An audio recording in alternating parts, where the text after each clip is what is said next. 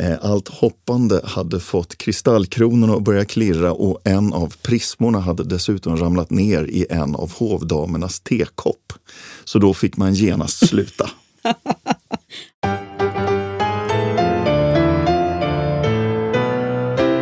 Hej! Välkomna till podden Slott och krona med mig Caroline Edman. Och med mig Jonas Rosin.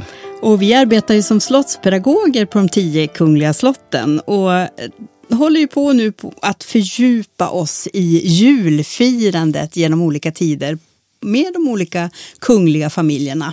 Och vi har ju kommit fram nu till en relativt modern tid. Mm. Gustav V och Victoria. Ja. När levde de? Gustav V är ju född 1858 eh, och blir kung 1907 ja. när pappan avlider, det vill säga Oscar II som vi pratade om i förra avsnittet. Just det. Sen sitter han ända fram till 1950. Oj. Så det är ju en av de kungar som har regerat längst i Sveriges historia. 43 år. 43 år. Ja. Um, på andra plats kommer ju Magnus Eriksson som var kung i 44 år på 1300-talet. Men den som har suttit längst, det är ju Karl XVI Gustav just som just i år firar 50 år. Ja. Ifall det är någon som har missat det. eh, Gustav V hade ju också en drottning vid sin sida, mm. Victoria av Baden. Ja. Och då är vi återigen nere i Tyskland. Det är vi. Ehm, och Baden är också ett eh, litet tyst tyskt furstendöme. Ja. Men eh, hon hade ordentlig påbrå. Hon, eh, hennes mamma var prinsessa av Preussen. Mm. Hon hade ju fått en ordentlig preussisk uppfostran på eh, gott och ont. Mm. och intressant nog också med Victoria, det är ju att hon är barnbarnsbarn till Gustav IV Adolf. Just. Så när hon gifter sig med Gustav V så kommer de gamla gustavianska generna tillbaks till den svenska kungafamiljen. Mm. Hon brukade också då kallas för Vasaprinsessan emellanåt. Jag tänker Gustav V, han är ju känd för att spela tennis. Mm. Han var också ganska bra på att brodera, mm. eller hur? Det var ju någonting som han hade som fritidsintresse. Ja, precis. Och det finns ju en del eh, alster kvar från honom på mm. slotten, eller hur? Både på slotten och som han broderade och gav som presenter till, till folk. Så att det finns många brodyrer av Gustav V eh, i diverse slott och kojor. Ah, Hans favoritmotiv det var ett eh, som kallades för vigg, mm. som han mhm. broderade om och om igen. Okej. Okay. Och eh, drottning Victoria vet jag, hon fotograferade ju väldigt mycket. Ja. Och eh, var också konstnär och målade en hel del. Men jag tänker, när jag tänker på henne så tänker jag att fotografierna är någonting som hon, hon var väldigt duktig. Hon var väldigt driven i sitt fotograferande. Hon var en väldigt duktig fotograf. Ja, ja. Mycket från Egypten, från deras resor där. Mm, mm. bland annat. Bland annat. Ja, men eh, då går vi till julfirandet. Då. Var firade man jul under Gustav V och Victorias tid? Ja, vi avslutade ju förra avsnittet på Drottningholm. Just det. Och då är det inte mer än rätt att vi börjar på Drottningholm den här gången. För det var där ute man firade jul. Ja. Eh, man åkte ut ett par dagar innan, eh, innan julafton och möblerade upp och klädde granarna och förberedde sig. Och Just. det var hela familjen som följde med ut dit. Och vilka var det i familjen? Ja, nu har ju kungafamiljen börjat växa lite i storlek. Ja. Ehm, så Gustav V har eh, två söner vid det här laget. Ehm, de har ju en, en, tredje son också, prins Erik, men han dör redan eh, 1918. Ja, men de två överlevande sönerna, det är då den blivande Gustav VI Adolf mm. tillsammans med eh, eh, sin familj mm. eh, och eh, hans yngre bror prins Wilhelm med sin lilla familj. Just det. Och eh, prins Wilhelm han är gift med Maria Pavlovna av Ryssland och de har sonen prins Lennart som sedermera blir greve Lennart Bernadotte eh, känd för Mainau nere i Tyskland. Just det, och han skriver i sina memoarer va, om, om det här med deras julfirande. Det gör han. Ja. Så att där vet vi förstahands eh, information om hur det gick till. Och även Gustav VI Adolf har ju flera barn. Han har ju fem stycken, fyra söner och en dotter Ja, tillsammans med sin första hustru, kronprinsessan Margareta. Mm. Och av dem så har två av sönerna, nämligen eh, Sigvard och Karl Johan, skrivit sina memoarer. Så där kan man eh, dubbel och trippelkolla fakta. Och alla tre har skrivit just om jularna ute på Drottningholm. Och hela familjen klädde granen. Va? Vi har ju pratat om granar under hela den här serien av, av poddavsnitt och hur de såg ut. Ja, precis. Och granar hade man även på Drottningholm, men inte så många va?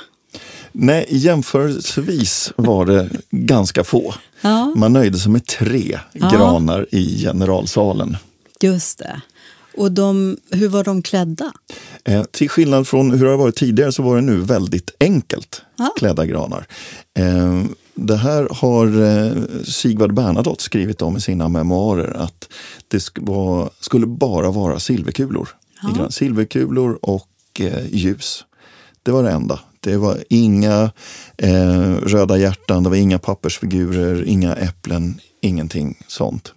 Och eh, för att citera Sigvard Bernadotte så skriver han i memoaren att kulorna togs fram till jul och packades ner efter jul i samma vita pappaskar markerade med sex små silverkulor eller fyra stora silverkulor. Det skulle vara ordning i allting, preussisk orden. Förmodligen då inspiration från drottning Victoria. Just det, ordning och reda. Ordning och reda. Ja. Hur firades julaftonen?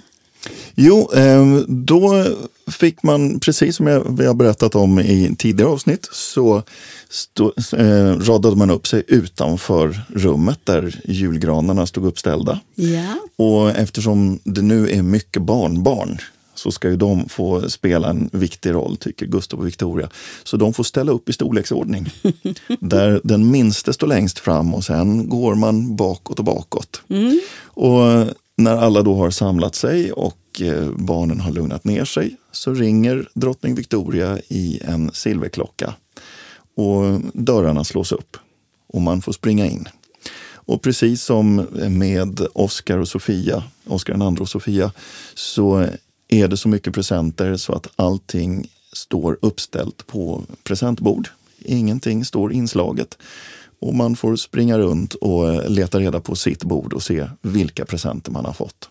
Och det här är väldigt fina presenter. Det har barnbarnet skrivit om i memoarerna att de verkligen gick plus på de här julklapparna. Särskilt när de då blev lite äldre och inte längre kunde eh, överlämna hemmålade teckningar och eh, eh, svampar gjorda i lera. Om man hoppar fram lite i tiden till 1934 så vet jag att eh, Gustav V fick en speciell julklapp det året som han var eh, lite speciellt intresserad av, eller hur? Det fick han. Han fick en radiogrammofon. Ah, Ehm, det var nytt. Det var, det var nytt med eh, radio överhuvudtaget. Det hade ju funnits i några år men eh, var relativt nytt. Och eh, då var det eh, tillverkaren Bertil Gylling som hade specialtillverkat en radiogrammofon eh, efter design av Gustav V. Eh, med två, eh, två skivtallrikar och en eh, specialkonstruerad Europakarta så att man tydligt kunde se vilken radiostation man rattade in på. Just det, för det var någonting också att man lyssnade inte bara på svensk radio utan man kunde lyssna på radio från många delar av Europa. Precis, Ja. så var det. Och den här dubbla skivtallriken eh, hade också en specialanordning som gjorde att man kunde växla mellan skivor nästan helt ljudlöst. Oj. Lite som en diskjockey Ja, men idag. Exakt, vilken DJ-tanke. Ja. Och sen var det också Gustavs namnskiffer på den här radion, eller hur? Ja, det var det. Mm, så det var ingen tvekan om vem som fick den julklappen. Absolut inte. Och det här har ju Carl Johan Bernadotte skrivit om i sina memoarer, just den här radiogrammofonen. Och den sköttes, sköttes ju då av kammarvaktmästare Bengtsson som fick växla mellan skivorna. Och det var ju väldigt mycket klassisk musik Ja, som, eh, som spelades. Gustav V var väldigt förtjust i opera till exempel. Härligt. Och den använde, användes väl, tänker jag, också till på jularna. Det vet vi ju kanske inte riktigt någonting om, men eh, Förmodligen spelades det nog julmusik Ja. även på den. Jag tänker det, vad härligt. Och en, eh, inte just den radion, eller radiogrammofonen, men en liknande kan man ju se i våran jubileumsutställning Vasa till Bernadotte, kultur i rikets tjänst på Ja. Kungliga slottet. Som pågår ännu ett par veckor. Ja, Fram till den 7 januari. Just det. Ja, men vet vi någonting om menyer och julmiddagar under Gustav V och Victorias tid? Jo, men det vet vi. Um, Gustav V var väldigt inspirerad av engelsk julmat. Ehm, det kunde vara eh, gås eller kalkon eller eh, helstekt griskulting komplett med äpple i munnen. Ja, och, såklart. så- och, såklart. och eh, avslutades med plumpudding med brinnande konjakssås. Mm. Gustav Vs kock, Monsieur Arbin, eh, brukade också servera kaviar, hummer, ostron som eh, inledning. Som du förstår så var han ju en riktig gourmet med sin franska kock och all den här fantastiska maten. Men samtidigt så eh, åt han väldigt lite av det. Så att det var en riktig finsmakare vi hade att göra med. Jag för mig att jag läst någonstans också att det åts en del glass. Var det, eh, stämmer det? Ja, det stämmer. Man både inledde och avslutade julmiddagen med lite glass. Ja, vilken lyx! Ja. Så, det, den traditionen ska jag hämta upp eh, innan Just man börjar det. med maten, så får man lite glass. Vad härligt! Ja, sen kom ju julhelgen och mellandagarna. Men hur fick eh, barnen som var med, hur fick de eh, julhelgen att gå? Ja, eh, på juldagen så var det ju lite jobbigt när det skulle firas julotta i Ja. Drottningholms slottskyrka.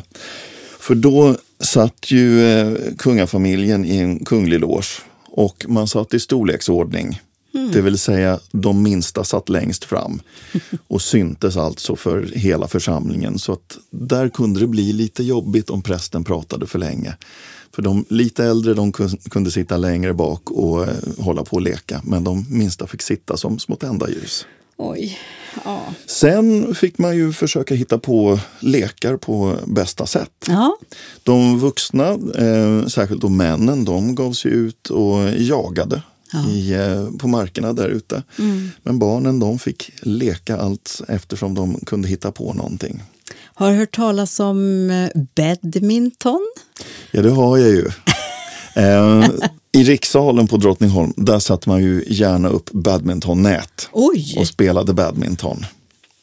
Och eh, det här har också skrivits eh, i memoarer hur prins Eugen, målarprinsen, eh, får se att eh, barnen spelar badminton och då vill ju han vara med själv. För det tycker han ser så kul ut. Och han tar på sig sina galoscher för att han eh, inte ska glida runt på det hala golvet och hoppar och är engagerad. Ända tills de kom upp ner från undervåningen och talade om att eh, allt hoppande hade fått kristallkronorna att börja klirra och en av prismorna hade dessutom ramlat ner i en av hovdamernas tekopp. Så då fick man genast sluta. Ja, även om man tror att det är ett, ett starkt slott med tjocka golv så var det kanske, ja, det tålde inte riktigt att man hoppade. Nej, det gjorde det inte. Nej. Ja, sen är det ju som med jul, alla julhelger så avslutas det ju med trettondagshelgen. Hur Mm. firade Gustav V och Victoria trettondagshelgen? Det var ganska nedtonat. Ja. Men drottning Victoria brukade arrangera barnkalas Ja. för barnbarnen och deras vänner. Mm. Ehm, blev de inbjudna och man inledde med varm choklad och vispgrädde och tårtor och kakor i mängder. Och sen fick man leka och det var vilda lekar. eh, Sigvard Bernadotte har skrivit i sina memoarer hur hans sjömansdräkt var genomblöt och allt annat än vit när mammorna kom från eh, drottningens kaffemottagning för att hämta hem sina barn. Då var man utomhus. Nej, Eller? ma- det var inomhus man lekte Oj! väldigt mycket. Undrar vad han hade gjort då. Ja. Ja, vad härligt. Ja, men då är det dags att avsluta det här sista avsnittet om julfirande på de kungliga slotten genom tiderna. Eh, Och nästa vecka så är det julafton. ja, det är det. Ja, hur ska du fira? Jag kommer att fira med föräldrarna. Ja. Vi har en väldigt stillsam jul med traditionellt julbord och lite julklappsutdelning och sitta och sova framför Ka- Kalle Anka. Härligt. Ja, hur ska du själv fira? Jag åker upp till Dalarna och firar där hos min familj. Så det blir jätte... Vi, vi är inte heller så vilda av oss i vårt julfirande. Men då får vi helt enkelt önska god jul och gott nytt år till våra lyssnare. Ja, god jul och gott nytt år och på återhörande nästa år Ja. med nya avsnitt.